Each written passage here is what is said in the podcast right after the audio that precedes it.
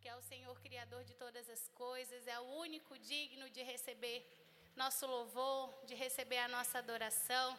E Ele está aqui nesse lugar, Ele está nos ouvindo. Vamos prestar a Ele um culto que agrade, bem dizer e adorar o nome dEle, porque Ele é a luz que dissipa as trevas.